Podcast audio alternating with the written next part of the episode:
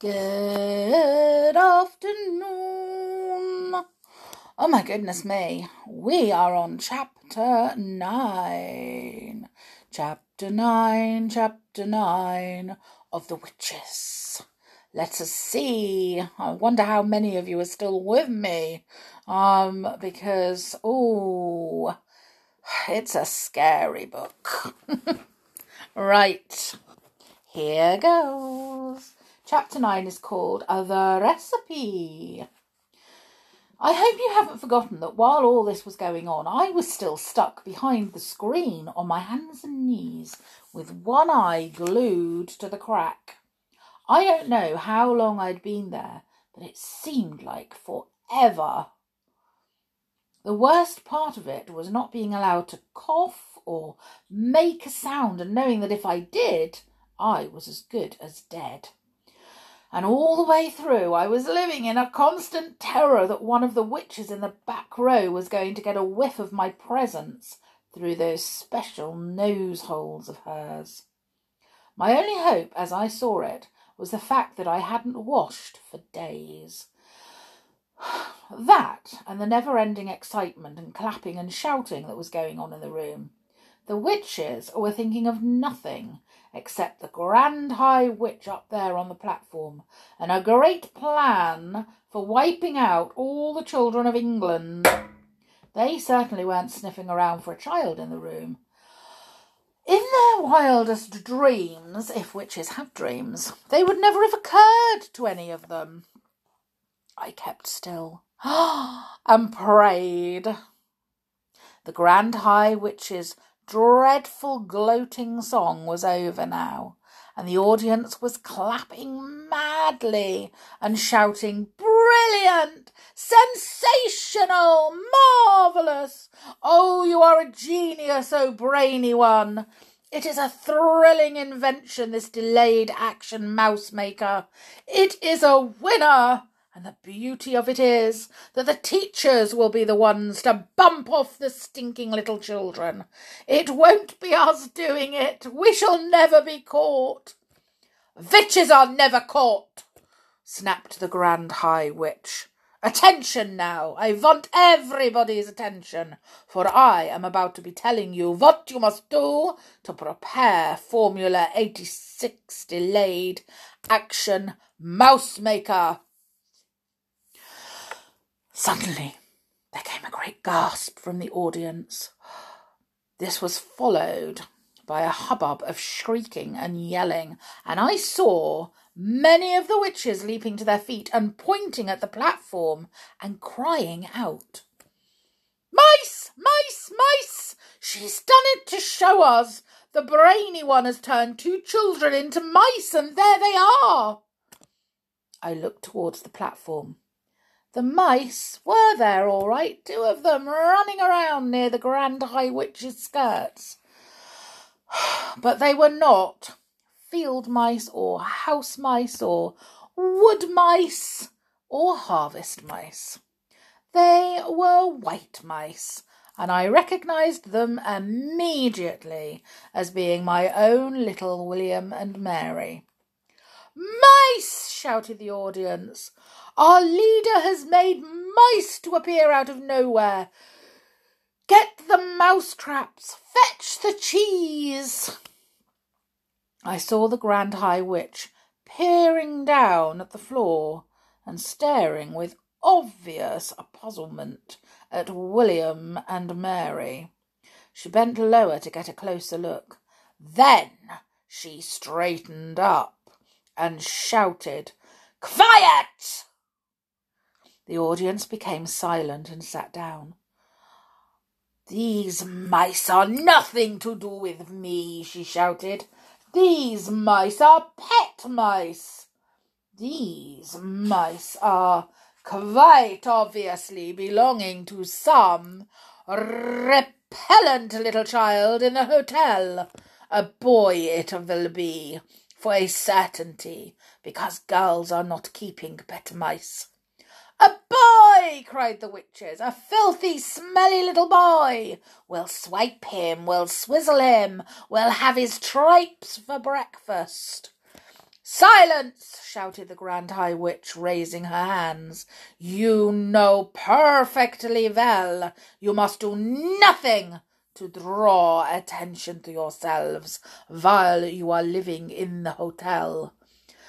Let us, by all means, get rid of this evil smelling little squirt. But we must do it as quietly as possible, for are we not all of us the most respectable ladies of the Royal Society for the Prevention of Cruelty to Children. What do you suggest then, O brainy one? they cried out.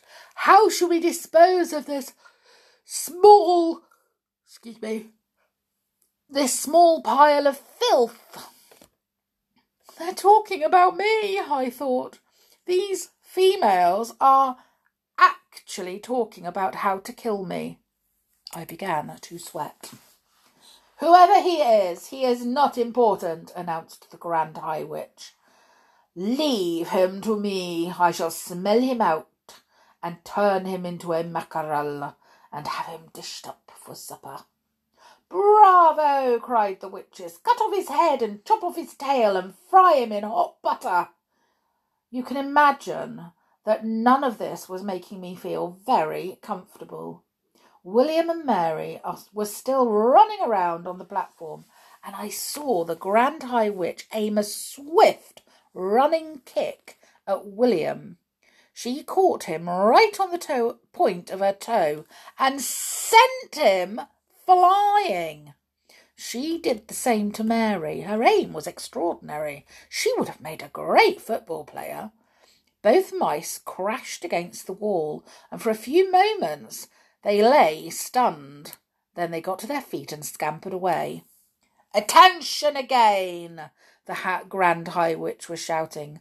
I will now give to you the recipe for concocting Formula 86 Delayed Action Mouse Maker. Get out pencils and paper. Handbags were opened all over the room, and notebooks were fished out. Give us the recipe, O brainy one, cried the audience impatiently. Tell us the secret. First, said the Grand High Witch, I had to find something that would cause the children to become very small very quickly. What was that? cried the audience. That part was simple, said the Grand High Witch. All you have to do if you are wishing to make a child very small is to look at him through the wrong end of a telescope. She's a wonder, cried the audience. Who else would have thought of a thing like that? So, you take the wrong end of a telescope, continued the Grand High Witch, and you boil it until it is soft. How long does that take? they asked her. Twenty one hours of boiling, answered the Grand High Witch. And a while this is going on, you take exactly forty five brown mice, and you chop off their tails with a carving knife, and you fry the tails in hair oil until they are nice and crisp. What do we do with all the mice who have had their tails chopped off? asked the audience. You'll simmer them in frog juice for one hour, came the answer. But listen to me. So far, I have only given you the easy part of the recipe. The really difficult problem is to put in something that will have a genuine delayed action result something that can be eaten by children on a certain day, but which will not start working on them until nine o'clock the next morning, when they arrive at school. What did you come up with, O brainy one? they called out. Tell us the great secret. The secret announced the Grand High Witch triumphantly, is an alarm clock. An alarm clock, they cried. It's a stroke of genius. Of course it is, said the Grand High Witch. You can set a 24 hour alarm clock today, and at exactly nine o'clock tomorrow it will go off. But we will need five million alarm clocks, cried the audience. We will need one for each child. Idiots! Shouted the Grand High Witch. If you are wanting a steak, you do not cook the whole cow. It is the same with alarm clocks. One clock will make enough for a thousand children. Here is what you do. You set your alarm clock to go off at nine o'clock tomorrow morning. Then you roast it in the oven until it is crisp and tender. Are you writing this down? We are, your grandness, we are, they cried. Next, said the Grand High Witch, you take your boiled telescope and your fried mouse tails and your cooked mice and your roasted alarm clock and you put them all together into the mixer and then you mix them at full speed. This will give you a nice thick paste. While the mixer is still mixing, you must add it to the yolk, or you must add to it the yolk of one gruntle's egg. A gruntle's egg, cried the audience. We shall do that. Underneath all the clamour that was going on, I heard one witch in the back row saying to her neighbour, I'm getting a bit old to go birds nesting. Those ruddy gruntles always nest very high up. So you mix in the egg, the Grand High Witch went on, and one after the other you also mix in the following items. The claw of a crab cruncher the beak of a blabbersnitch, the snout of a grobble and the tongue of a cat springer. I trust you are not having any trouble finding those. None at all, they cried out. We will spear the blabbersnitch and trap the crab cruncher and shoot the grobble squirt and catch the spring cat springer in his burrow. Excellent, said the Grand High Witch. And then you have mixed everything together in the mixer. You will have a most marvellous looking green liquid. Put drop just one titchy droplet of this liquid into a chocolate or a sweet, and at nine o'clock the next morning the child who ate it will turn into a mouse in twenty six seconds. But one word of warning never increase the dose. Never put more than one drop into each sweet or chocolate, and never give more than one sweet or chocolate to each child.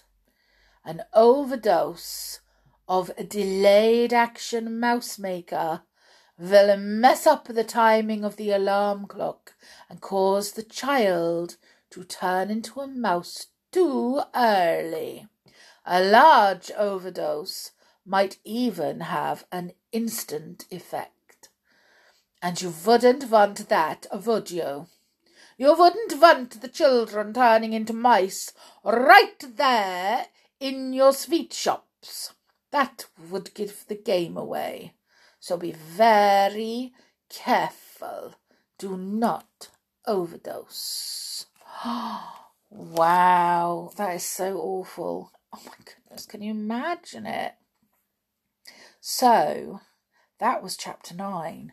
tomorrow we are going to go to chapter 10 and see. I can't wait to see if he gets out okay. Oh my goodness me. Well, I want you to all have a great day, but I also want you to make sure that you take care and stay safe. And I also just want you all to come back tomorrow. So, bye for now.